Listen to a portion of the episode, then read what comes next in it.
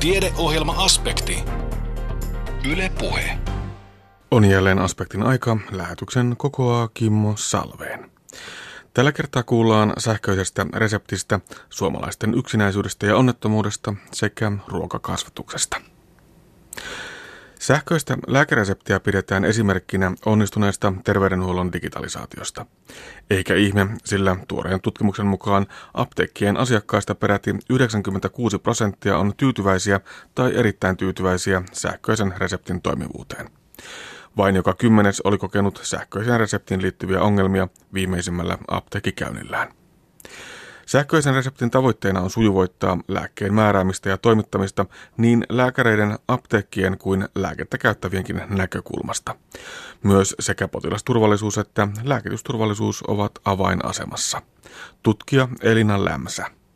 Eli sähköinen resepti on tosiaan lääkkeenmäärääjän sähköisesti laatima ja allekirjoittama lääkemääräys, joka tallennetaan reseptikeskus-nimiseen tietokantaan. Ja sieltä mikä tahansa apteekki Suomessa voi hakea sen reseptin toimitettavaksi asiakkaalle. Ja myös ne lääkkeen toimitustiedot siellä apteekissa kirjataan sähköisesti sinne reseptikeskukseen. Ja potilas itse voi katsoa niitä reseptejä sitten omakantapalvelun kautta ja näin ollen lääkärillä, apteekilla ja sillä lääkkeen käyttäjällä on samat yhtenäiset tiedot niistä resepteistä. Ja Suomessa lääkkeet tulee lain mukaan määrätä sähköisellä reseptillä ja muiden reseptimuotojen, esimerkiksi paperi- tai puhelinreseptien käyttö on sallittua ihan vain poikkeustilanteissa. Ja sen sähköisen reseptin käyttöönoton tavoitteenahan oli sujuvoittaa sitä lääkkeen määräämistä ja lääkkeen toimittamista, kun kaikki vaiheet tapahtuu sähköisesti, eikä niitä papereita siinä välissä tarvitse käyttää. Ja sen lisäksi sähköisen reseptin tarkoituksena oli parantaa lääkitys- ja potilasturvallisuutta. Eli just tämä, kun kaikilla potilasta hoitavilla tahoilla on yhdenmukaiset tiedot niistä potilaan käyttämistä lääkkeistä. Eli voidaan tarkastaa, onko siellä yhteisvaikutuksia ja myös sitten tämmöisissä äkillisissä sairastumis, sairastukohtauksissa tilanteissa, kun potilas joutuu hoitoon, niin sieltä tietokannasta on sitten helppo tarkistaa, että mitä, mitä lääkkeitä hänelle on määrätty. Tämä sähköinen resepti tuntuu olevan jo ihan arkipäivää. Itse sain tuossa vielä paperisen reseptin, kun lääkäriaseman tietokannat eivät toimineet ja voi, että se tuntuu hankalalta pitää tallessa ja pitää mukana. Nyt vasta huomaa, miten kätevä se sähköinen resepti onkin. Minkälainen on sähköisen reseptin historia Suomessa? Miten tähän on päädytty? No ensimmäisiä kertoja sähköistä reseptiä testattiin jo tuossa 1990-luvulla ihan pieninä pilotteina ja sitten vähän laajemmin 2000-luvun alussa. Mutta tuota, se järjestelmä vaati vielä kehittämistä. Eli ylipäätänsä tämä sähköinen resepti, sähköinen terveydenhuolto on Euroopan unionin maiden tämmöinen yhteinen kehittämishanke. Eli sitä, sitä ollaan viime vuosikymmenillä ihan koko Euroopan alueella suunniteltu sitä käyttöönottoa ja Suomessa sitten laki sähköisestä lääkemääräyksestä tuli voimaan 2007. Ja se laki velvoitti, että sähköinen resepti otetaan Suomessa käyttöön asteittain, eli ensin se otettiin käyttöön apteekeissa vuonna 2012, sen jälkeen julkisessa terveydenhuollossa 2013 ja yksityisessä terveydenhuollossa 2015. Ja viime vuoden eli vuoden 2017 alusta niin se tuli sitten pakolliseksi ihan koko maassa käyttää joka tilanteessa, ellei sitten tule näitä tilanteita, että, että yhteydet ei toimikaan tai on joku kiireellinen tapaus. Ja sitten potilas joutuu ottamaan sen paperisen reseptin. Teillä Itä-Suomen yliopistossa on ollut jatkuvasti tutkimusta liittyen tähän sähköisen reseptin toimintaan ja asiakkaiden tyytyväisyyteen. Minkälainen tutkimus on kyseessä? Joo, eli tämä on tosiaan professori Riitta Ahosen johtama tutkimusprojekti, joka käynnistyi jo vuonna 2014. Eli tarkoituksena on selvittää sähköisen reseptin käyttöönoton vaikutuksia lääkkeen määräämiseen, lääkkeen toimittamiseen ja lääkitysturvallisuuteen Suomessa. Ja näissä meidän osatutkimuksissa on tarkasteltu lääkäreiden, apteekkihenkilökunnan ja apteekkien asiakkaiden kokemuksia tästä käyttöönotosta näin tässä alkuvaiheessa – alkuvuosina. Ja tällä hetkellä itse asiassa meidän projektissa on tekeillä haastattelututkimus lääkäreille sähköisen reseptin uusimiseen liittyen ja vähän siitä, että miten sitä potilaan lääkehoitoa seurataan sähköisen reseptin uusimisen yhteydessä. Eli minkälaisia uusia puolia tämä sähköinen resepti on tuonut siihen. Meidän tutkimusprojektia on rahoittanut Kelaa ja meidän ryhmä onkin raportoinut näistä meidän tuloksista säännöllisesti Kelan lisäksi myös Terveyden ja hyvinvoinnin laitokselle. Nämä kaksi tahoa on niitä, ketkä järjestää niitä sähköisen reseptin palveluita ja meidän tulokset onkin ollut tosi arvokkaita heille sitten tämän järjestelmän kehitystyössä. Mm. Tämä ei varmaan ole kauhean tyypillistä. Kun tehdään tieteellistä tutkimusta, niin sitä julkaistaan vähän hissun kissun, kun odotellaan, että artikkelit menee läpi ja väitökset valmistuu. Eli tässä tavallaan se tutkimustieto on siirtynyt suoraan sinne järjestelmää kehittävien käyttöön. Kyllä, tätä on ollut tosi arvokasta työtä itse tämän Suomen järjestelmän kehittämiselle, eli ollaan voitu antaa nopeastikin näitä meidän tutkimustuloksia heille, mutta sitten toinen puoli tässä on sitten tämä, kun tehdään tieteellistä tutkimusta, niin nämä tieteelliset raportit sitten tulee muutama vuosi jälkikäteen, eli nytkin itse teen 2015 vuonna tehdystä aineistosta omaa väitöskirjaa, eli viimeisiä artikkeleita siitä kirjoittelen. Ne tulee muutama vuosi jälkijunassa sitten kansainvälisen yleisön tietoon, mutta, mutta ne on toisaalta arvokkaita sitten myös niille muille maille tuolla ulkomailla nämä meidän, meidän tulokset täällä Suomessa. Mm, miten muualla? Tuntuu siltä, että Suomessa, vaikka ollaan tietoyhteiskunnan mallimaa, niin ei silti näissä sähköisissä palveluissa olla kauhean etuninässä menossa, mutta jos vertaa tätä sähköistä reseptiä, sen käyttöä meillä ja muualla, niin missä mennään? Joo, kuten sanoinkin tuossa, niin tosiaan Euroopan alueella on ihan tässä viime vuosikymmenten aikana niin tosi useissa maissa – suunniteltu ja käyttöön otettu näitä sähköisiä reseptijärjestelmiä ja samaten Yhdysvalloissa sen käyttö on jo aika laajaa. Mutta tämä Suomen järjestelmä on siinä mielessä harvinainen, että ne kaikki vaiheet sieltä lääkkeen määräämisestä, reseptin tallentamiseen, reseptin siirtämiseen apteekkiin ja apteekissa se reseptin toimitus, kaikki vaiheet on sähköisiä. Ja lisäksi meillä on koko Suomessa kaikki terveydenhuollon yksiköt ja apteekit käyttää sitä samaa tietokantaa, ja se sähköisen reseptin käyttöaste on lähes 100 prosenttia. Et ihan vain muutamat valtiot maailmassa on onnistunut käyttöön ottamaan tämmöisen vastaavanlaisen järjestelmän. Ja tieteellisiä tutkimuksia näistä kattavista järjestelmistä on erittäin vähän, lähinnä Ruotsista ja nyt sitten nämä meidän projektin, meidän projektin tutkimukset. Ja se näkökulma, potilaiden näkökulma on se vähiten tutkittu, mm. että Paljon on tutkimuksia lääkäreiden ja apteekkien näkökulmasta, mutta pitää muistaa, että se kolmas tärkeä käyttäjäryhmä on ne potilaat. Ja olisikin sitten tärkeää tutkia heidänkin näkemyksiä, koska ne sähköiset palveluthan kehitetään nimenomaan heitä varten. Että heidän on siellä helppo, helppo asioida ja lääkitys- ja potilasturvallisuus toteutuu heidän hoidon, hoidossa. Ja on tosiaan tärkeää tutkia, että nämä vaivalla kehitetyt järjestelmät toimii just niin kuin on tarkoitus ja että potilaat osaa käyttää niitä ja ovat motivoituneita käyttämään niitä. Nyt tämä ihan uusin julkaistu tieto kertoo, että apteekin asiakkaat ovat todellakin tyytyväisiä sähköiseen reseptiin. Elina Lämmösä, minkälainen aineisto tässä tutkimuksessa oli? Joo, eli tämä tutkimus on tehty syksyllä 2015, eli silloin 18 eri kokoista apteekkia jako kyselylomakkeita täysi-ikäisille asiakkaille, ketkä hakivat sähköisellä reseptillä lääkettä itselleen. Ja tähän kyselyyn vastasi lähes 1300 asiakasta ympäri Suomen. Sillä kyselylomakkeella selvitettiin asiakkaiden kokemuksia sähköisellä reseptillä asioinnista, sähköisen reseptin eduista ja ongelmista, sitten sähköisen reseptiin liittyvästä tiedon saannista ja minkälaisia tiedon tarpeita asiakkailla olisi vielä, vielä sähköistä reseptistä. Ja sitten kyseltiin myös omakantapalvelusta, tunteeko asiakkaat omakantapalvelun, ovatko he käyttäneet sitä ja jos ovat, niin minkälaisina he ovat sen kokeneet. Ja aika korkea oli tuo tyytyväisten prosentti, 96 prosenttia oli joko tyytyväisiä tai erittäin tyytyväisiä tähän sähköiseen reseptiin. Se on kai todella hyvä tulos. Kyllä, että näiden meidän tutkimusten perusteella niin kaikki ovat kyllä, sekä lääkärit että apteekkihenkilökuntakin ovat tyytyväisiä sähköiseen reseptiin, mutta asiakkaat aivan erityisesti, että he ovat niin kuin eniten, eniten tyytyväisiä. Ja tässä meidän tutkimuksessa niin vain joka kymmenes näistä asiakkaista oli kokenut jotakin ongelmia sähköiseen reseptiin liittyen viimeisimmällä apteekkikäynnillä. Yleisimmin ne ongelmat liittyy siihen, että reseptillä ei ollut enää lääkettä jäljellä tai se resepti oli vanhentunut asiakkaan tietämättä. Eli ne ongelmat liittyy tähän, että oli vähän hankaluuksia seurata niitä omien reseptien tietoja. Puolet asiakkaista kertoo pysyvänsä ajan tasalla omista tiedoistaan kysymällä apteekista. 45 prosenttia seurasi niitä reseptitietojaan siitä tarrasta, joka kiinnitetään apteekissa siihen lääkepakkaukseen. Ja tämän tutkimuksen mukaan niin 38 prosenttia käytti sitten omaa kantapalvelua reseptitietojen seurantaan.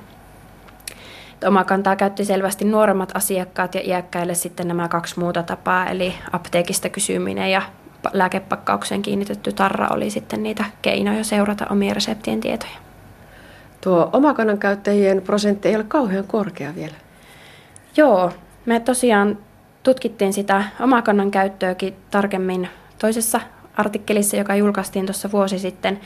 Ja sen mukaan yli puolet asiakkaista tunsi omakantapalvelun ja lähes puolet oli joskus käyttänyt sitä reseptitietojen tarkasteluun. Ja ne, ketkä oli käyttänyt, niin he oli kyllä erittäin tyytyväisiä siihen palveluun, että he kertoivat, että sieltä on helppo, helppo seurata, että milloin resepti vanhenee, onko siellä lääkettä jäljellä ja onko reseptiä uusittu. Mutta silloin syksyllä 2015, kun tämä kysely tehtiin, niin silloin oli tosiaan huomattava osa vielä niitä asiakkaita, jotka ei tuntenut sitä palvelua tai ei ollut käyttänyt. Ja tavallisimmin he oli tosiaan iäkkäitä, vähän kouluttautuneita tai semmoisia, ketkä käytti reseptilääkkeitä vaan tilapäisesti. Sen käytön esteenä saattoi olla se, että he eivät ollut saanut tietoa vielä tästä palvelusta tai että heillä ei ollut internettiä tai tietokonetta käytössä, mutta tätä pitäisi vielä tarkemmin tutkia, että mitkä siellä taustalla on niitä syitä, että miksi sitä palvelua ei pystytä tai haluta käyttää. Mm. Ja varmaan jos kysyttäisiin nyt, niin tilanne voisi olla aivan eri. Kyllä. Uskon, että tällä hetkellä omakantaa varmasti käytetään enemmän kuin tuolla on muutama vuosi sitten, mutta toisaalta meillä varmasti aina tulee olemaan myös niitä asiakkaita, ketkä ei pysty tai eivät jostain syystä halua käyttää sähköisiä palveluita ja sen takia terveydenhuollossa pitäisikin erityisesti huomioida nämä asiakkaat, eli heille tulisi antaa sitten ajantasaista tietoa niistä heidän resepteistään kirjallisesti tai suullisesti aina kun he siellä terveydenhuollossa asioi. No entä sitten reseptien uusiminen ja siihen liittyvät ongelmat, niitäkin tässä kysyttiin.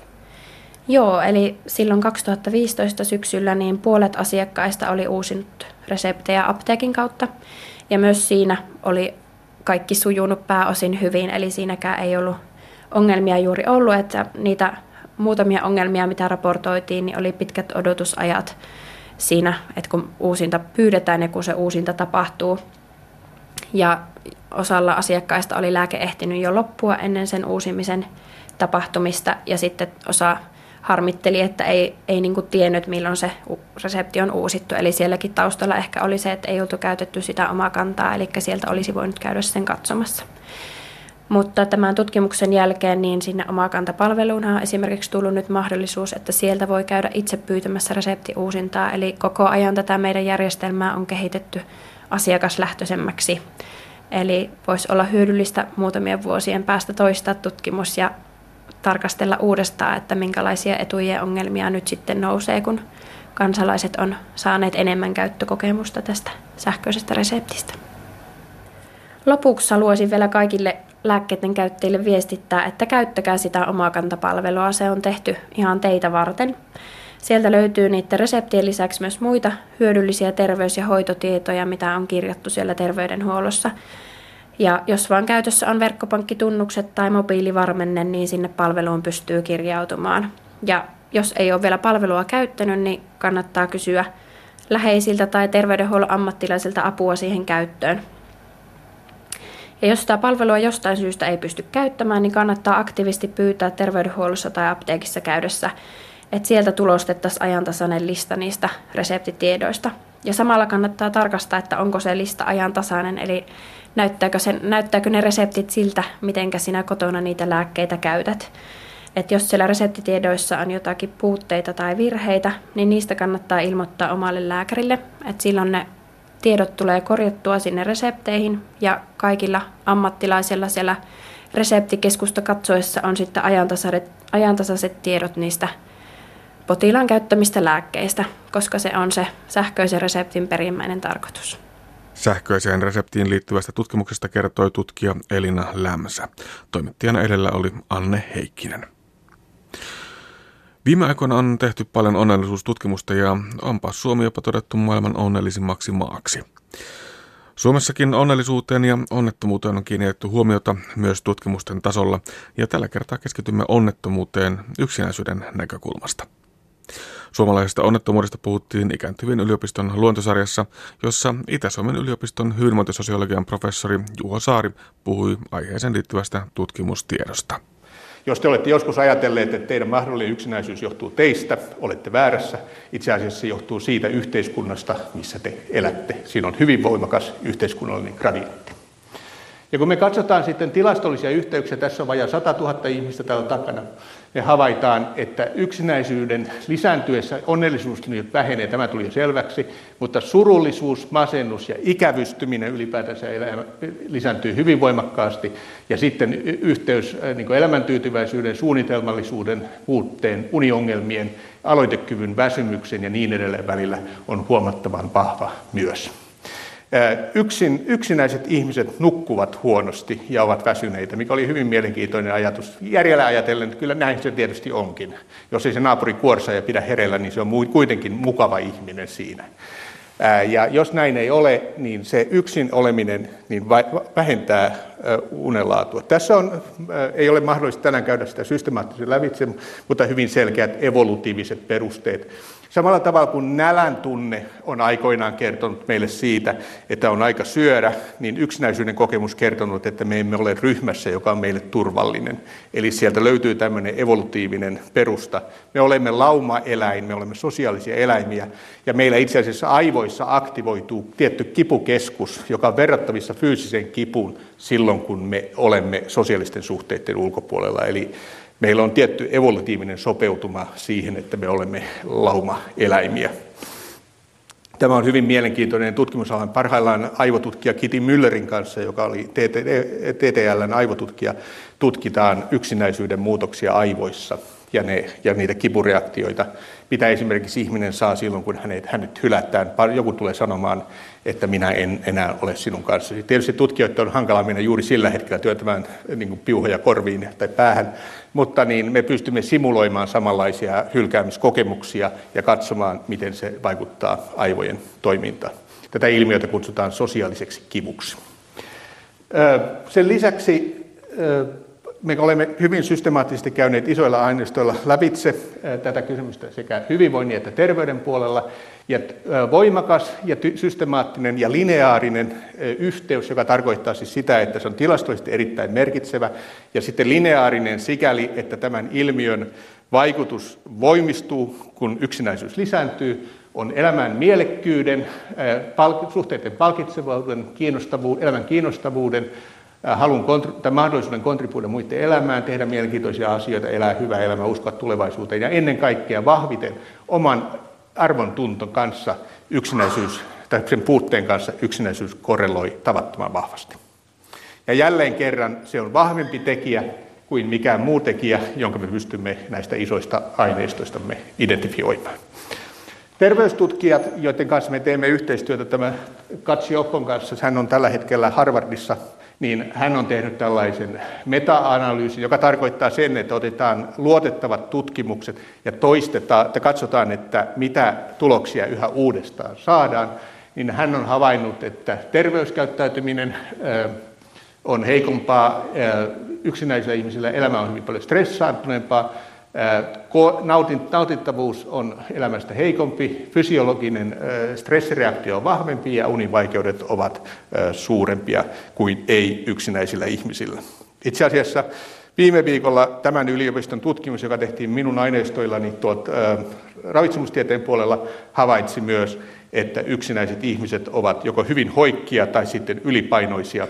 Eli siellä on tämmöinen lohtusyömisreaktio, joka vaikuttaa siihen ylipainoon, ja sitten ylipainolla on taas vaikutuksia diabetekseen ja niin edelleen ja niin edelleen. Sen lisäksi Katsiopon porukka havaitsi ihan vastikään, että yksinäisyys aiheuttaa pysyvän tulehdusreaktion kehoon. Eli siinä on myös tämmöinen reaktio, jonka luonteesta minä en ole kompetentti sen tarkemmin keskustelemaan. No, tällä yleisöllä tietysti hyvin keskeinen kysymys on se, että miten ikääntyminen vaikuttaa yksinäisyyden kokemukseen. Me tiedetään tästä kohtuullisen paljon ja äh, noin isolla aineistolla, mutta meillä on ollut myös mahdollisuus kerätä aineisto savolaisista. Ja me olemme äh, selvitelleet tätä kysymystä. Ja me, tässä on katsottu 60- äh, ja 70-vuotiaita savolaisia, noin 1500 henkeä vuonna, jotka olivat 60-vuotiaita ja sitten 800 henkeä, jotka olivat 70-vuotiaita. Ja vastaus on se, että ikääntyminen ei ennen 85 vuotta vaikuta yksinäisyyteen juurikaan lainkaan. Me tiedetään myöhemmistä aiheista, että se ei vaikutus siellä kasva. Sen jälkeen luontainen niin kuin sosiaalisten suhteiden vähentyminen vaikuttaa hyvin voimakkaasti. Se on osa elämän kaareen liittyviä kysymyksiä. Mutta mikä sitten on olennaista tässä, näissä tuloksissa on se, että siellä on vahva, jälleen kerran kun, va, niin kuin vakioidaan kaikki taustatekijät, se osa populaatiosta, joka on yksinäinen, niin siellä on hyvin vahvat yhteydet alakuloisuuteen, elämän ilon katoamiseen, arvottomuuden kokemukseen, nautinnon puutteeseen, toivottomuuteen, tarvottomuuteen. Ei ole jaksa ponnistella, elämä on surumielistä. Ja sitten tuo unettomuus, joka nyt ei ole tavattoman vahva efekti, koska ikääntyvillä väestöillä on enemmän unettomuutta joka tapauksessa – niin se näyttää olevan tuolla kohtuullisen vahva. Eli sinänsä se ikä ei vaikuta siihen, vaan olennaista on se, että miten ne sosiaaliset suhteet siihen mennessä ovat elämässänsä rakentuneet. Hyvin paljon se on efekti, joka liittyy siihen, että kuinka paljon ihmiset ovat investoineet aikaisempiin sosiaalisiin suhteisiinsa. Se sitten palkitsee myöhempinä päivinä myös antoisilla sosiaalisilla suhteilla. No mistä sitten yksinäisyys aiheutuu? Sehän on hyvin voimakkaasti, efekti on selvä, mitä enemmän investoit sosiaalisiin suhteisiin, olet investoinut elämäsi aikana, sitä enemmän sinulla on sosiaalisia suhteita myöhemmin, joten siinä on tällainen sitä, kyl, sitä niittää, mitä on kylvänyt efekti. Mutta siinä on myös hyvin voimakas tämmöinen yhteiskunnallinen ulottuvuus, jota en nyt rupea teoreettisesti sen enempää avaamaan, vaan kysymys on siitä, että kuinka kiinnostava ihminen on muille ihmisille. Eli mitä korkeampi yhteiskunnallinen status henkilöllä on, sitä vähemmän hänellä on elämässänsä yksinäisyyttä. Jos sinä olet, niin kuin sinussa on muiden ihmisten kannalta kiinnostavia piirteitä, on se sitten koulutusta, on se sitten varallisuutta, on se sitten ulkonäköä, on se sitten sosiaalisia taitoja, on se mitä tahansa, kykyä hoitaa lastenlapsia, olla iloinen ihminen, Tämmöisillä ihmisten status yhteiskunnassa on korkeampi kuin sellaisilla ihmisillä, joilla tällaisia piirteitä ei ole. Ja kun me sitten tutkitaan tätä, niin me havaitaan, että se yhteys korkean statuksen ja yksinäisyyden välillä on tavattoman vahva. Vaikka yksinäisyys tuntuukin äkkiseltään yksilön omalta kokemukselta, ja että jokainen ihminen kokee olevansa ikään kuin yksinäinen omalla tavallansa, niin tosiasiassa se yksinäisyyden prevalenssi on hyvin voimakkaasti kytköksissä siihen, miten se yhteiskunta teidän ympärillänne on rakentunut. Älkää syyllistäkö itseänne, katsokaa vähän sitä yhteiskuntaa, jossa te elätte. Toinen yleinen myytti oli se, että kehittyvissä, tai siis että hyvinvointivaltiot ovat äh, niin kuin, hyvin yksinäisiä yhteiskuntia. Näin itse asiassa ei ole. Tässä näin on yksinäisyys vähenee, kun päästään lähelle ykköstä ja kasvaa, kun mennään tuonne toiseen päähän. Ja sitten tässä on sosiaalisten kontaktien määrä. Ja me havaitaan, että tässä näin kuviossa Pohjoismaiden yksinäisyys on kaikkein alhaisin. Ja sitten me näemme, että tuolla Unkarissa, Venäjällä, Bulgariassa, Kosovossa ja niin edelleen, niin tuota yksinäisyyttä on kaikkein eniten. Eli meillä on ehkä sellainen väärä käsitys, että etelän maat ovat lämpimiä tai että sosiaalisissa maissa olisi paljon sosiaalisia kontakteja ja ihmiset pitäisivät yhtä. Empiirisesti asia ei ole näin. Se on ehkä joskus ollut niin, mutta ette ajatus, että vaikkapa italialaiset olisivat koko ajan siellä torilla ja halailisivat toisiansa, niin se on väärä käsitys. Eli meillä, me, me näemme ehkä sen sosiaalisen palan heidän elämästänsä, kun me menemme käymään siellä lomallamme. Me näemme sen ison piatsan, jossa ihmiset ovat syömässä. Mutta me näen niitä 95 prosenttia ihmisistä, jotka eivät koskaan mene piatsalle syömään.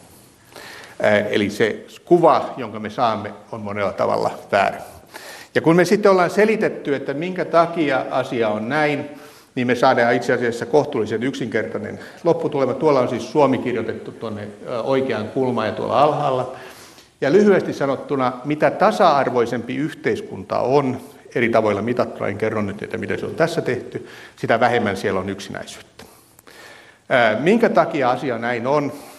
Yksinäisyys on hyvin sensitiivinen sille, kuinka hierarkkisia ihmisten sosiaaliset suhteet ovat, kuinka suuria niiden statuserot ovat. Mitä tasa-arvoisempi yhteiskunta on, sitä helpompaa on lähestyä ketä tahansa ihmistä ja sitä helpompaa on rakentaa sosiaalista vuorovaikutusta toisten ihmisten kanssa. Sen lisäksi hyvinvointivaltiolla on sellainen myönteinen ominaisuus, että se vähentää pakotettujen sosiaalisten suhteiden määrää. Nimittäin sellainen sosiaalinen suhde, joka on niin sanotusti myrkyllinen, joka perustuu siihen, että on pakko olla toisten ihmisten kanssa, ei ole ihmisten hyvinvoinnille hyvä.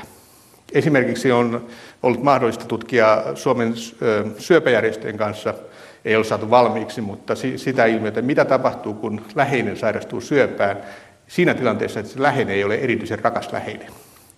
Ja se on hyvin hankala tilanne, koska siinä on sisältyy myös valtasuhde, ja se sairaus estää ihmistä poistumasta siitä sosiaalisesta suhteesta. Ja hyvinvointivaltio mahdollistaa paitsi hoidon kohteena olevan ihmisen vapaan valinnan, myös hoitajan vapaan valinnan, ja tällä on myönteinen vaikutus. Samaten se mahdollistaa naisten palaamisen työelämään. Äitiyslomien jälkeen äidit eivät jää lasten kanssa kotiin. Samaten se mahdollistaa niin palamisen työmarkkinoille. Se on, järjestelmä on hyvin joustava. Meillä on myös mahdollisuus laajaan alueellisen liikkuvuuteen. Siis vaikka me suomalaiset ollaan, niin kuin, me olemme kuin kalavedessä tässä yhteiskunnassa, niin mainitsemisen arvoista on se, että kaikki Euroopan maat eivät ole esimerkiksi sellaisia, että kun sinä vaihdat kotikuntaa, että sinulla olisi oikeus siellä palveluihin ja tulo, niin kuin, etukset. Suomessakin oli tämmöisiä rajoitteita, mutta suurin osa Euroopan maista edellyttää parin vuoden asumista ennen kuin sinä saat vanhuspalveluja esimerkiksi siinä kunnassa. Meillä saa koska tahansa, kuka tahansa, kun vaan vaihtaa kotipaikkaa. Samalla tavalla meillä säilyy eläkeoikeudet työpaikan vaihtamisen yhteydessä. Kaikissa maissa tämmöistä ei ole. Ja yksi syy, minkä takia Suomessa tasa-arvoisuus vähentää yksinäisyyttä, on tämän tällaiset tilaisuudet. Suomi on tuhansien ja tuhansien yhdistysten ja seurojen maa. Ja se kuorolauluhan on perinteisesti paras tapa vähentää yksinäisyyttä. Erilaiset tapahtumat. Tämänkin jälkeen te tutustutte toisiinne, teidän on helpompi kohdata toisiaan, teillä on mahdollisuus kohdata sitten, kun te näette matkuksessa toisenne, te voitte kohdata sanoa hei, hei, hei, ja näin sitten rakentaa niitä verkostoja, jotka puuttuvat yhteiskunnista, jossa ei tämmöisiä määriä yhdistyksiä tai tilaisuuksia ole. No toinen tekijä tässä on kilpailukyky, ja nämä kaksi asiaa eivät niin kuin empiirisesti supistu toisiinsa. Kilpa, kilpailukyky tässä tarkoittaa sitä, että on korkea työllisyysaste ja usko tulevaisuuteen ja ylipäätänsä kohtuullisen niin kuin joustava yhteiskunnan rakenne. Siinä on tietty IMD-indeksi takana, mutta joka tapauksessa havaitaan myös, että jos yhteiskunta on tasa-arvoinen ja kilpailukykyinen, niin siellä on hyvin vähän yksinäisyyttä. Kaikkein eniten yksinäisyyttä on maissa, jotka ovat hyvin markkinalähtöisiä ja entisiä sosialistisia maita ja siirtymätalouksia. Sitten siellä alussa puhuin muutaman sanan siitä, että mikä on yksinäisyys identiteettinä, eli minuuden piirteenä. Eli kysymys on niistä ihmisistä siitä viidestä prosentista pohjalla, joka on yksinäisyyden kanssa kaikkein eniten huonossa asemassa. Me olemme hakeneet paikkoja, missä he kohtaavat toisiansa ja kertovat elämästänsä ilmiönä, jota kutsutaan yksin yhdessä, nimittäin internetissä. Yksinäisyys on esimerkiksi Suomi 24 keskustelupalstalla niin yksi keskeisin keskustelun aihe.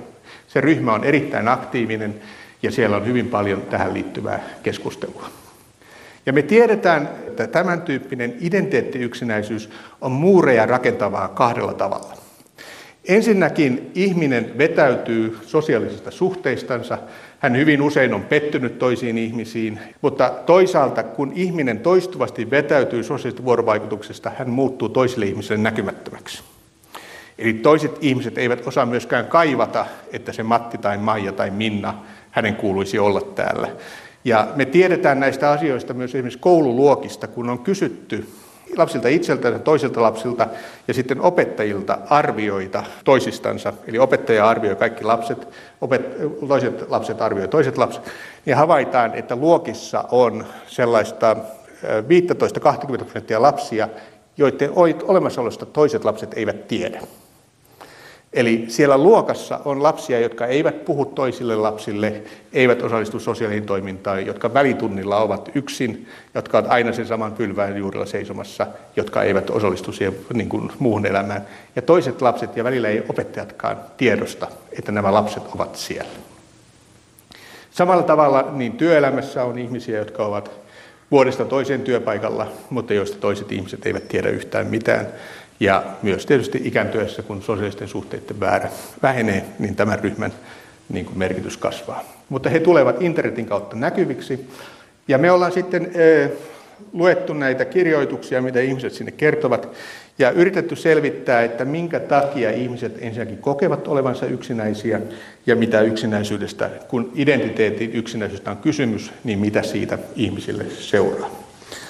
Ja kun puhutaan pysyvästi yksinäisistä ihmisistä tässä populaatiossa, niin kysymys on ihmisistä, jotka sanovat, että murhasta saa kahdeksan vuotta, mutta yksinäisyys on todellinen elinkautinen. Tai kun me olemme katsoneet, kysyneet näiltä ihmisiltä isoilla aineistoilla, että kun sä nyt tällä hetkellä olet yksinäinen, että olitko lapsena ja niin edelleen, niin yli 60 prosenttia heistä oli jo lapsena yksinäisiä. Ja kun kysytään sitten, että uskotko, että olet yksinäinen loppuelämäsi, niin yli 90 prosenttia määrittää heidät näin. Eli ihmiset kokevat, että heillä on tällainen minuus, että he eivät ole niin kuin toisille ihmisille kiinnostavia, heille tämä yksinäisyys on loppuelämän kohtalo. Ja tuolla on niin kuin, hyvin paljon sen tyyppistä asiaa, joka, joka niin kuin on paitsi surullista, niin myös kertoo suomalaisen yhteiskunnan toimintaperiaatteista. Nimittäin ihmiset menevät lääkäriin tai psykologille ja saavat diagnoosin yksinäisyydellänsä. Minä olen estynyt persoona tai jotain tämän tyyppistä. Tai sitten he saavat masennuslääkityksen siihen, että ovat yksinäiset. Eli, tai ilopillerin, niin kuin ne itse sanovat. Ja sitten on, ettei kukaan ole koskaan opettanut sosiaalisia taitoja, ja van, hyvin usein viitataan siihen, että vanhemmatkaan eivät koskaan kutsuneet ketään kylään. Tai sitten olen ollut jotenkin ujo. Mutta toisessa päässä on sitten tällaisia niin hyvin inhimillisiä asioita. Monet ihmiset, jotka ovat olleet raittiita, ovat kokeneet, että he eivät ole koskaan päässeet mukaan mihinkään, kun alkoholi on niin tärkeä osa suomalaisten yhdessäoloa. He kokevat, että he ovat olleet vanhempiensa väheksymiä, muiden ihmisten väheksymiä, monella tavalla ei-toivottuja ihmisiä. He kokevat olleensa hylättyjä eri tavoilla ja sitten koulukiusattuja. Ja hyvin usein koulukiusaaja on ollut liikunnan opettaja tai vastaava heidän kokemuksensa mukaan. En tiedä, täällä erät rouvat näyttävät hymyilevän, mutta siis ennen kaikkea sellainen ikiaikainen tapa, että kaksi parasta valitsee joukkueet, täällä jotkut näyttävät tunnistavan ilmiön, niin johtaa siihen, että samat lapset ovat aina niitä, joita ei valita. Ja sitten kun se liikuntatunneilla ja niin edelleen replikoituu, toistuu yhä uudestaan, niin muutkin lapset ajattelevat, alkavat ajattelemaan, että nämä on ne pahnan pohjimmaiset, jotka jäävät sitten sivuun, jotka eivät ole eri tavoilla kiinnostavia. On myös sitten, äidit ovat jostain syystä sellaisia, joihin aika usein viitataan, että äiti on sanonut, että ei susta koskaan mitään tule ja niin poispäin. Mutta sitten hyvin tärkeä asia on se, että ennen kaikkea miesten elämässä ero on keskeinen asia. Eli eron jälkeen perheen sosiaaliset suhteet on jäänyt naiselle ja mies on sitten jäänyt niiden ulkopuolelle. Ja sitten nämä miehet jäävät sosiaalisten suhteiden sivuun, näkevät satunnaisesti lapsia ja eivät oikein tiedä, mitä muuta lastensa kanssa tehdä kuin katsoa televisiota. Ja sitten kun lapset ei jaksa katsoa loputtomasti televisiota, niin sitten lapsetkaan eivät tule ja sitten jäädään pikkuhiljaa sivuun. Toisaalta on sitten katsottu, että mitä he kokevat, että mikä heidän elämänsä on. Ja tätä kaikkea se on hyvin voimakkaasti jatkuvaa masennusta, toistuvaa pettymystä, kumppanin puutetta, häpeää siitä tilannetta, kateutta, hylätyksen tukemista, eristäytymistä, seksin puutetta ja niin poispäin. Ja se kateus saa hyvin kummallista, niin kuin voimakkaita muotoja. Siellä on esimerkiksi sellainen kertomus nuoresta miehestä, joka tyypillistä lauantai-iltansa viettäessänsä lähtee ärkioskille ostamaan sieltä sipsipussin, kokispullon ja videon. Ja kun hän on tulossa sieltä takaisin, hän näkee jonkun koulukaverinsa kävelemään kauniin naisen kanssa toiseen suuntaan, ja se aiheuttaa hänessä niin voimakkaan kateuden, että hän matkalla kotiin heittää ne sipsit ja kokiksen roskikseen, koska hän ei siedä sitä elämän kateudesta, sitä elämäntilannetta ja niin edelleen. Hyvin paljon siellä on eristäytymistä. Näillä palstoilla on tavanomaista esittää, että mitä hän voisi ruveta harrastamaan.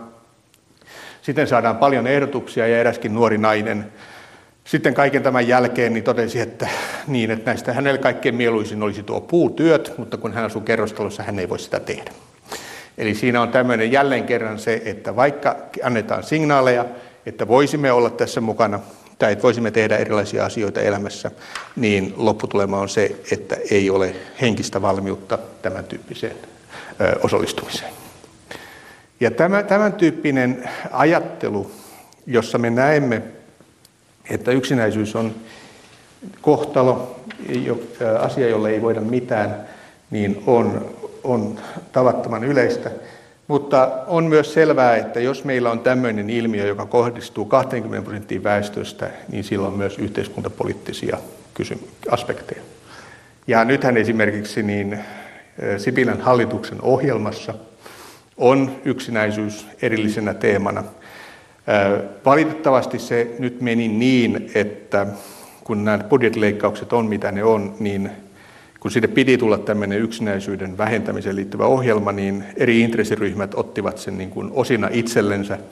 Mielenterveyspuoli otti yksinäisyydestä valtaosan, sitten vammaisjärjestöt ottivat toisen osan, vanhusjärjestöt ottivat kolmannen osan ja niin edelleen. Eli se yksinäisyys ei enää ole olemassa yhtenä palikkana siellä, vaan se jaettiin eri järjestöjen ja eri toimijoiden kesken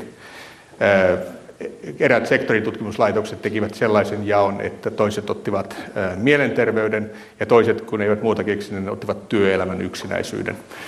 Eli se katosi niin kuin eri intressiryhmien kesken. Mutta koska aika lailla niin niukata, niin todettakoon, että meillä ei ole niin kuin, tilanne, etteivätkö eri tahot olisi tiedostaneet yhteiskunnan tai yksinäisyyden merkitystä. Meillä on monia kansalaisjärjestöjä, jotka kiinnittävät tähän erityistä huomiota.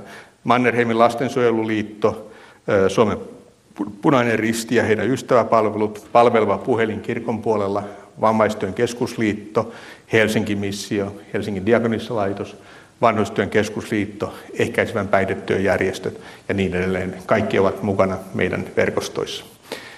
Ehkä sen takia he ovat kiinnostuneita yksinäisyydestä että meille kaikille raha, rakas raha-automaattiyhdistys kohdentaa erityisesti rahoja yksinäisyyden vähentämiseen, joten kaikki järjestöt, jotka haluavat hiukan lisää, ovat kiinnostuneita yksinäisyydestä näinä aikoina. Mutta yksinäisyys on myös business, ja niin, tässä on nyt on muutama niin kuin kuva. Viime vuoden yksi niin kuin nopeiten ja yllättävämmin myydeistä tuotteista Amazon-palvelussa – oli tuollainen halaava tyyny. Eli sitä luultiin, että se on tämmöinen marginaalituote, mutta yhtäkkiä sitä meni miljoonia kappaleita halavaa tyynyä. Eli siinä tyynyssä on tuommoinen käsivarsi, jonka sinä voit kääntää päällesi halamaan itseäsi. Ja samalla tavalla erilaisia tämmöisiä nettipalveluja, deittinettejä ja muita, joiden tehtävänä on vähentää yksinäisyyttä, on enenevässä määrin saatavilla – ja nyt on hyvin nopeasti myös globaalisti levinnyt palvelu halaa muukalaista. Se lähti Yhdysvalloista liikkeelle, eli kymmenellä dollarilla sinä saat ihmisen, joka käy halamassa sinua iltaisin. Se on halauspalvelu ja ihmiset maksavat siitä, että he saavat kosketuksen. No kun tästä niin sitten puhuin jollekin, jossakin terveystieteilijöiden porukassa, niin he vaan totesivat, että tämähän on ollut hieronnan idea kautta aikojen Suomessa. Eli että ihmiset saavat paitsi sen fyysisen hieronnan, niin myös sen toisen ihmisen kosketuksen sitä kautta. Eli tämän tyyppistä luovuutta on olemassa hyvin paljon. Ja ehkä viimeisenä niin kuin myönteisenä asiana, kun äsken näytin teille näitä kuvioita siitä, että ihmiset olivat äärimmäisen yksinäisiä, niin silloin kun heillä on ollut hyvin huonosti, mutta me havaitsemme myös, että he eivät tällä hetkellä ole yksinäisiä, vaan itse asiassa he osoittautuvatkin onnelliseksi. Niin me ollaan sitten kysytty heiltä erilaisia asioita, mitkä heitä sitten on auttaneet tässä identiteettiyksinäisyyden purkamisessa.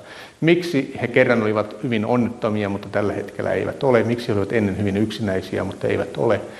Ja täältä löytyy tämän tyyppisiä asioita kuin terapia, perheasian neuvottelukeskus, siis tästä yhdestä solusta. Jeesus on auttanut uskonto Jumala ja niin edelleen, löytynyt joku ystävä, harrastuksia, Se tunne on itketty ulos, kohdattu omat tunteet, annettu anteeksi jättäneille ihmisille, löytynyt, muutettu, löytynyt harrastuksia, osallistuttu kulttuuriin ja niin edelleen. Hyvin mielenkiintoista on se, että näitä muita ihmisiä tuolla on vain yksi pieni osa, eli suurin osa ihmisistä on oppinut tavalla tai toisella elämään yksinäisyyden kanssa. Näin hyvinvointisosiologian professori Juho Saari, joka puhui Kuopiossa Snellman kesäyliopiston järjestämässä ikääntyvien yliopistossa. Ja tuo Saaren puhe löytyy pidempänä kokonaisuutena Aspektin nettisivuilta. Puoli kiloa kasviksia, eli viidestä kuuteen kourallista – näin paljon kasviksia, hedelmiä ja marjoja pitäisi meidän itse kunkin saada popsittua päivän mittaan. Suurin osa suomalaisista aikuisista ei tähän tavoitteeseen kuitenkaan pääse ja tekemistä on myös lasten kohdalla. Kysymys on näiden tuotteiden syömään oppimisesta ja ruokailosta. Näin toteaa lasten ruokakasvatuksen tiimoilta väitöstutkimusta tekevä laillisettu ravitsemusterapeutti Kaisa Kähkönen. Kyseessä on Sapere, ruokakasvatusmalli, joka on käytössä lukuisissa päiväkodeissa ympäri maan. No sapere tulee alkujaan tuota, latinasta ja se tarkoittaa tuntea, olla rohkea, rohkaistua. Siitä on vähän useammanlaisia suomennoksia. Mutta sitten tavallaan miten sapere tulee Suomeen, niin, niin se tulee Ranskasta. Eli se on Ranskassa ollut tämmöinen hyvin oppituntimainen menetelmä tai, tai oppitunteja, joissa on opetettu lapsille, että, että minkälaisia aisteja on, miten ruokaa opitaan aistien kautta. Ja se on ollut nimeltään sapere-oppimista. Ja sitten se on tuotu Suomeen ja jätetty sille kantamaan tämä sapere-sana, joka on tavallaan ihan kivaakin, että, että sillä on joku termi, johon se yhdistyy. Ja ainakin mä oon kokenut, että päiväkotimaailmassakin niin tykkäävät, että on joku sana, jolla puhua. Että me voitaisiin puhua myös aistilähtöisestä ruokakasvatuksesta, mutta se on jo terminä niin kuin paljon pitempi ja, ja jotenkin ei niin konkreettinen, että se se, että sillä on se sana sapere, niin se tuntuu, että se napakoittaa sitä, että kaikki tietää, mistä puhutaan. Mm. Puhutaan siis ruokakasvatuksesta. Syömisen pitäisi olla jotakin sellaista hyvin luontevaa ja normaalia ja että siellä päiväkodissakin niin siihen suhtauduttaisiin sillä tavalla. Mutta kun katsoo vaikkapa mediaa, niin kyllähän siitä syömisestä on tullut mahdottoman hankalaa. Pyrkiikö tämä sapere siihen, että myös siellä, tai jo, ja sieltä päiväkodista lähtien se syöminen olisi sellaista luontevaa, normaalia, siellä olisi sitä ruokailoa? Pyrkii. Sapere on nimenomaan sen, sen asian ytimessä. Ja siinä, että, että sapere on, kun se on tullut Suomeen, niin se on tuotu nimenomaan sinne varhaiskasvatukseen, jossa ne lapset on ihanassa iässä oppimaan nimenomaan sitä ruokailoa – ja kun lapselle on hyvin luontainen tapa oppia ja toisaalta lapselle on luontaista oppia aistien kautta, niin se, että me kohistetaan se niiden lasten huomio niiden aistien kautta tekemisessä siihen ruokaan ja tuo siihen vähän iloa ja leikkiä ja, ja poistetaan semmoinen turha vakavuus tai vanhat säännöt ruoalla ei saa leikkiä ynnä muuta, niin siitä voi saada tosi kivoja asioita aikaiseksi, jotka kantaa sitten sinne nuoruuteen ja kantaa jopa aikuisuuteen, kun sekin tiedetään, että, että se mitä me jo varhaiskasvatusiässä opitaan, niin ne yllättävän samankaltaisena säilyy ne meidän ruokailutottumukset sit sinne nuoruuteen ja, ja jopa aikuisuuteen asti. Et me ollaan nyt niin kuin, tavallaan siellä parhaassa paikassa vaikuttaa siihen, että, että kehitetään ja opetetaan niitä terveyttä edistäviä ruokatottumuksia koko, koko elämänkaaren varrelle. No mitä se ruokakasvatus ja ruokailu, syöminen ylipäätään varhaiskasvatuksessa on muuta kuin sitä, että mennään valmiiseen ruokapöytään? No se, se on paljon muuta. Et kaikki se, että mä itse ajattelen saperea niin kuin, tai mulle on luonteva jotenkin ajatella sitä, että sitä voidaan toteuttaa sekä niissä ruokailutilanteissa, se, että, että miten me mennään sinne valmiiseen ruokailupöytään ja miten me ollaan siellä ruokapöydässä, mitä tapahtuu, kun me lähdetään sieltä – mutta sitten toinen, toinen puoli oikeastaan se, että, että mitä me tehdään muulloin kuin silloin, kun on varsinaisesti ruokailutilanne. Että miten se ruoka on läsnä siellä niissä varhaiskasvatuksen arjen tilanteissa muuten. Et, koska siellä on kuitenkin monenlaista tekemistä, touhua, ää, jotka on pedagogisesti suunniteltuja, niin on hyvin luontevaa ja helppoa tuoda sinne ruokateema, koska siinä itse asiassa yhdistyy hyvin monenlaista oppimista – että me voidaan opettaa vaikka lapsille värejä tai numeroita, niin myös ruokateemojen kautta. Tai toisaalta siellä on lauluja, leikkejä, niin niissäkin voi hyvin olla ruokateemaa. tai retkissä. Tai se, voi sanoa, että toteutustavat on niin kuin rajoittuu ainoastaan siihen, että, että mitä varhaiskasvatushenkilöstö keksii tehdä. Mm. Puhutaan siis aistilähtöisestä ruokakasvatuksesta. Kaisa Kähkönen, miltä ruoka tuoksuu, maistuu, tuntuu, kuulostaa ja näkyy? Tuohon voi ehkä vastata niin, että, että se maistuu, näkyy, tuntuu ja, ja on just sitä, miten sä itse keksit sen sanottaa. Ja siihen, sekin on oikeastaan Saperen yksi asioista, että me opetetaan lapsia siihen, että miten me sanotetaan niitä meidän aistikokemuksia. Koska jos mietitään pientä lasta, tai mä mietit, mietit vaikka ittees aikuisena, niin monestihan me puhutaan ruoasta, että se on hyvää tai pahaa, tai että mä tykkään tai en tykkää. Mutta se, että, että miksi joku asia on hyvää tai miksi joku asia on pahaa, niin se on tavallaan se, mihin sapere pyrkii, että miltä ruoka maistuu. Et me ei kysytäkään, että onko hyvää, vaan me kysytään, että miltä maistuu.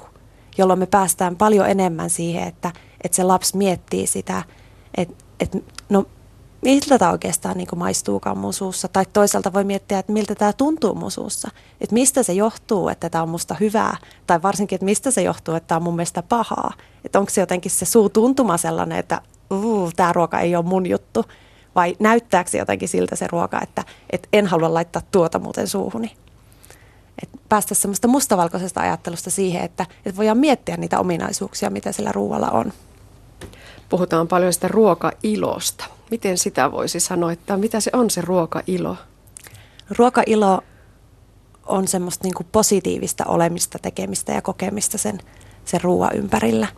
Et ei, ei ole yhtä ainutta oikeaa tapaa kokea tai tehdä ruokailoa, mutta ennemmin mä sanoisin, että ruokailo on, niin kuin, se on, sen, se on sen tilanteen niin kuin tuntu ja miten, miten hyvä sulla itsellä on olla sen ruoan, ruoan kanssa. Koska paljonhan meillä, kun voi sanoa, että meillä nykyään ajatellaan ruoasta aika niin kuin voimakkaastikin, että toiset on, on, on voimakkaita mielipiteitä ruoasta ja syömisestä, niin sitten ne monesti myös ne voimakkaat mielipiteet tulee mukana siihen ruokapöytään. Ja ne ruokailutilanteet voi olla myös hyvin niin kuin, ähm, semmoisia, että siellä on niin kuin latauksia.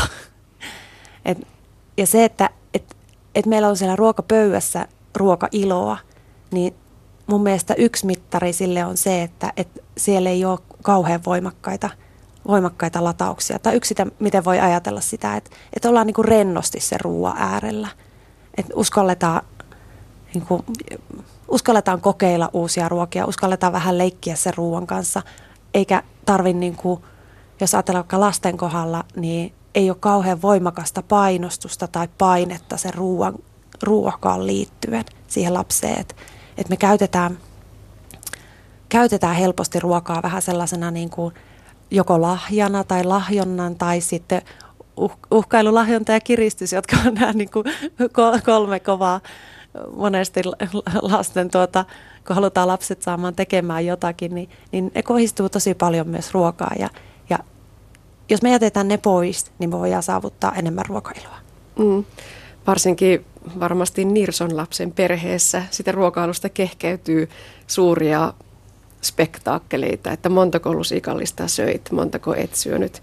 Onko ruokailo siihenkin tavallaan se semmoinen vastaus, että, että siitä ruokailusta tavallaan se pitäisi olla aika neutraalia, että se ei herättäisi ihan valtavia intohimoja puoleen eikä toiseen.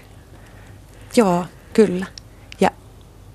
Oikeastaan voi sanoa, että, että ne lapset, joilla on erityisiä haasteita sen syömisen kanssa, niin ne hyötyy tai he hyötyy erityisesti siitä – että ne ruokakasvatuksen käytänteet on mietittyjä ja suunniteltuja ja tehdään, tehdään tietoisesti sitä ruokakasvatusta, koska joka ikinen meistä, jotka ollaan lasten kanssa ruokailutilanteissa, niin me ollaan ruokakasvattajia.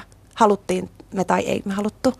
Et se, että et yhä useampi meistä on tietoinen siitä, että minkälaista ruokakasvatusta mä tässä nyt teen, niin se auttaa niitä lapsia siihen, että, että he oppii hyviä ruokatottumuksia. Hmm. Tuossa puhuttiinkin jo äsken siitä, että ei, se ei ole vain sitä, että mennään sinne valmiiseen ruokapöytään. Saperessa aika vahvasti tulee mukaan myös tämä osallistaminen, eli lapset saavat tehdä itse. Mennäänkö sitä sitten keittiön ja, ja, ja tuota, pilkkomaan veitset käteen? Mennään. Kyllä. Päiväkodeissa, kun, kun tehdään saperea ja ollaan ruoa nimenomaan niin, että lapset laitetaan tekemään, niin se voi olla esimerkiksi, että tehdään lounaalle salaatti. Lapset saa pilkkoa sen itse.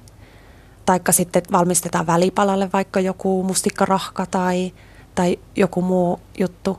Tai sitten voi olla, että, että on vaikka huomattu päiväkodissa, että, että nyt ei niin aamupuurot oikein maistu. Niin päätetäänkin, että hei, että no tehdäänpä itse. Ja joka lapsi syö mielellään sitä puuroa, jonka hän on itse keittänyt. Et siihen tulee aivan erilainen semmoinen tuntu silloin, kun on itse osallistunut siihen tekemiseen, nähnyt, miten se, miten se ruoka valmistuu ja on laittanut, saanut itse upottaa kätensä sinne tai kauhansa sinne pattaan. Tosiaan se maaginen puoli kiloa pitäisi meidän kaikkien niitä kasviksia, marjoja, hedelmiä syödä ja niin kuin tuossa alussa kuulimme, niin me aikuiset emme siihen pääse. Luulen, että eivät lapsetkaan ihan, ihan siinä tahdissa ole, mikä olisi suotavaa. Sinä Kaisa Kähkönen valmistelet väitöskirjaa Itä-Suomen yliopistossa nimenomaan siitä, että miten tämä Sapere-malli on yhteydessä kasvisten, marjojen, hedelmien syömään oppimiseen. Löytyykö Saperesta jotakin sellaista taikakalua, millä nyt lapset saamaan syövään näitä aika haastaviakin ruoka-aineita? Joo, me, me tutkittiin, tutkittiin Saperen ruokakasvatusta ää, ja sen, sen niin kuin yhteyttä lasten haluun valita kasviksia, hedelmiä ja marjoja. Ja me vertailtiin sekä päiväkoteja, jotka tekee Saperen ruokakasvatusta, päiväkoteihin, jotka, jotka ei tietoisesti tee ruokakasvat, sape, ruokakasvatusta tai niin tietoisesti, ja he ei hyödynnä Saperen menetelmiä, eli heille ei tätä aistilähtöisyyttä tai sitä ajatusta ole siellä mukana. Ja ja me huomattiin, että, että, että kyllä se auttaa. Et oikeastaan niin, että, että ne lapset, jotka, tul, jotka niin saa kottoa vanhemmilta vähemmän apuja siihen, siihen tuota kasvisten hedelmien marjojen syömään oppimiseen, niin he näyttää hyötyvän enemmän siitä, että päiväkodissa tehdään tietoista ruokakasvatusta. Ja sitten toisaalta myös sitten ne lapset, jotka joilla on enemmän niitä syömisen haasteita, joilla on sitä nirsoilua vaikka enemmän, tai heillä on tämmöistä niin kuin uutuuden pelkoa tai haasteita niin kuin kokeilla uusia ruokia enemmän, niin he näyttää myös sitten niin kuin rohkaistuvan maistamaan, kun siellä ryhmässä tehdään ruokakasvatusta saperen keinoi. Ja siellä on tavallaan se niin kuin ryhmäilmapiiri näyttäisi olevan paremmin, jolloin, parempi, jolloin sitten nekin lapset, jotka, jotka ei ehkä kotona rohkaistu maistamaan, niin sitten he saattaakin siellä päiväkodissa tosi kivasti rohkaistua, kun se ilmapiiri on sopiva ja se on niin kuin tuttu turvallinen ympäristö ja, ja opittu siihen, että, että täällä kokeillaan ja tehdään ja, ja tutkitaan ruokaa kaikilla aisteilla. Eli se Saperen ideologia toimii kun katsoin täältä näitä Saperen toimintatapoja, niin täällä puhutaan hyvin konkreettisesti vaikkapa siitä, että tarjotaan lapsille raitasalatteja. Eli niin, että ei sekoitetakaan ainesosia, vaan ne ovat kaikki omina raitoinaan. Helpottaako se lasta, kun tietää, mitä syö? Ei, ei tarvitse epäröidä, että onkohan tämä jotakin, mistä me pidä. Kyllä. Hyvin semmoinen niin kuin, tai Saperen yksi vahvuuksia on se, että se on hyvin vahvasti kiinni niin kuin käytännön, et käytännön tekemisessä, käytännön toimissa. Ja yksi konkreettinen on se, että, että miten me tarjotaan se ruoka lapsille siellä päiväkodissa. Ja kasviksi hedelmiin marjoihin liittyen, niin yksi selkeä on se, että, että miten se salaatti on tarjolla. Ja se tietää jo aikaisemmistakin tutkimuksista, että lapset tykkää siitä, että, että palat on niin kuin vähän ehkä isompina paloina, että ne on helpommin tunnistettavina ja sitten toisaalta, että ne asiat ei ole sekaisin vaan että he saa ottaa vaikka kurku erikseen ja tomaati erikseen ja, ja salaati erikseen. Ja sitten kun siitä tehdään mukavia sopimuksia, että, että mikä on meidän käytäntö siitä, että, että miten meillä otetaan, että vaikka tehdään sopimus siitä, että kaikkia otetaan lautaselle, mutta ei ole pakkoa syödä, niin silloin ne ruoka-aineet tulee lapselle tutummaksi ja hän todennäköisemmin niitä maistaa, kun hän saa maistaa erikseen vaan sitä kurkkua tai erikseen vaan sitä tomaattia, eikä semmoista sekoitettua salattia, joka meille aikuisille on niin kuin ihan tuttua ja turvallista, kun me se tiedetään. Mutta, mutta lapsi, jolla on paljon vähemmän niitä maissamiskertoja, eli ruo, eri ruo, ruuista, ja paljon vähemmän kokemusta siitä ruokamaailmasta, niin heille tarvii vähän helpottaa sitä ja tuoda silleen helpommin tutustuttavaksi, helpommin lähestyttäväksi niitä meille jo aikuisille tuttuja ruoka-aineita. Montako kymmentä tai montako sataa kertaa sitä piti sitä uutta ruoka-ainetta maistaa ennen kuin se tulee tutuksi? Joku nyrkkisääntö tähän taitaa olla olemassa. Nyrkkisääntö taitaa olla, että 10-15, mutta, mutta voi sanoa, että kaikkeen se ei ihan päde kyllä, että se, ehkä se on semmoinen keskiarvo. Mutta sekin toisaalta tietää, että, että, että me niin kuin vanhemmat, itsekin vanhempana, niin, niin me monesti tarjotaan lapsille tai me jaksetaan tarjota lapselle jotain ruoka-ainetta vaan joku neljä, viisi kertaa. Ja sitten kun se keskiarvo on se 10-15, niin se ei riitä siihen, että, että lapset oikeasti oppii sitten syömään sitä. Mutta se on niin helppo, se käy niin helposti, että rupeaa itse ajattelemaan lapsen puolesta, että, että no et sä tykkää tästä, ei sun kannata tätä ottaa, vaan pitäisi muistaa se, että aina vaan jaksaa tarjota, vaikka se kuin tuntuu, että se lapsi jättää ne siihen lautasen reunalle. Mutta tavallaan niin sapereen liittyen sekin, että, että jo se, että lapsi hyväksyy sen ruoan siihen lautaselleen, niin se tulee jo silloin hänelle tutummaksi. Että hän voi siinä tutkia ja ihmetellä sitä. Että aina ei tarvi vaatia sitä, että se ruoka menee suuhun asti, vaan sitä voi tutkia myös muilla aisteilla ilman, että makuaistia otetaan matkaan. Vaikka siellä varhaiskasvatuksessa ja vaikkapa päiväkodissa tehtäisiin aivan ihmeitä sellaisten ruokakasvatuksen suhteen, niin Kaisa Kähkönen, riittääkö se vai pitääkö vanhemmatkin saada mukaan? Saperen kuuluu myös se, että vanhemmat otetaan mukaan. Et kyllähän varhaiskasvatuksessa sitä kasvatustyötä tehdään yhdessä vanhempien kanssa ja vanhempien kanssa sovittujen pelisääntöjen mukaan myös. Et, et ehdottomasti vanhemmat myös matkaa. Ja asiat voi kulkea molempiin suuntiin myös, että, että sekä vanhemmat voi, voi innostaa päiväkotia tekemään ruokakasvatusta tai voivat vaikka auttaa niin, että, että tuodaan vaikka omenoita omasta puutarhasta päiväkotiin ja saahan sitä kautta sitä, sitä tutustuttavaa sinne lapsille. Ja sitten toisaalta päiväkoti voi, voi valuttaa sitä ruokakasvatusta perheisiin päihin ja, päin ja vaikka vanhempainiltoihin ottaa ruokateemaa ja voidaan vaikka yhdessä valmistaa lasten ja vanhempien kanssa jotain kivaa vanhempainillan tarjottavaksi. Tai siinäkin on vain toteutustavat niin kuin rajoittuu ainoastaan siihen, mitä keksitään tehdä. No millainen tämä ruokakasvatus ja sapere-malli on, on tuota tutkimuksen kohteena? Ää, tota, ainakin sitä aineistoa tuntuu siltä, että sitä riittää, kun vaan saa se koeasetelman sinne varhaiskasvatuksen kohdilleen. Todella mielenkiintoinen tutkimusaihe ja sanon, että sapero on levennyt, levinnyt sen verran mukavasti Suomessa, että et vähän oli jopa mietintää siinä, että mistä löydetään semmoinen isompi paikkakunta, missä ei vielä käytetä ruokakasvatusta, että saahan siihen se vertailu, että jossa, jossa ei ole käytössä, mutta löydettiin. ja niin. Mitähän mä sanoisin? Mitä ajattelet, että tutkimus tuo sitten? Sapere on aika hyvin levinnyt, sitä hyvin käytetään, se on testattu, kokeiltu toimivaksi. Mitä uutta väitöksesi tuo tähän maailmaan?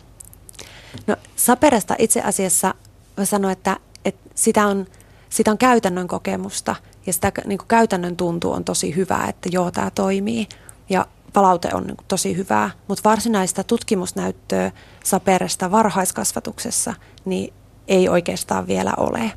Et se on, se on niin kuin mun tutkimuksen uutuusarvoja, että me tutkitaan päiväkodin itsensä tekemää Sapera-ruokakasvatusta ja miten se auttaa lapsia innostumaan kasviksista, hedelmistä, marjoista.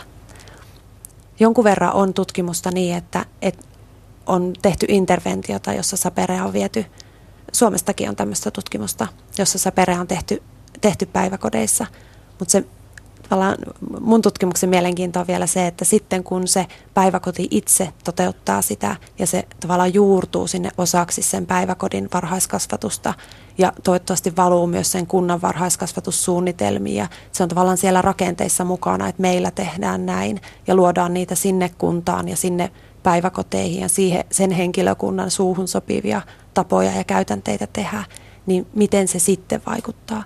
Koska sehän on se, mihin me, mihin me pyritään, että se olisi joka, jokainen päiväkoti, jokainen kunta Suomen maassa ottaisi ruokakasvatuksen välineekseen tehdä, auttaa tehdä terveyden edistämistyötä, auttaa lapsia oppimaan terveyttä edistäviä ruokatottumuksia. Näin totesi lailliset ravitsemusterapeutti Kaisa Kähkönen. Häntä haastatteli Anne Heikkinen. Ja näin päättyy tämänkertainen aspekti. Lisää aiheistamme netissä osoitteessa kantti.net kautta aspekti sekä Yle Areenassa.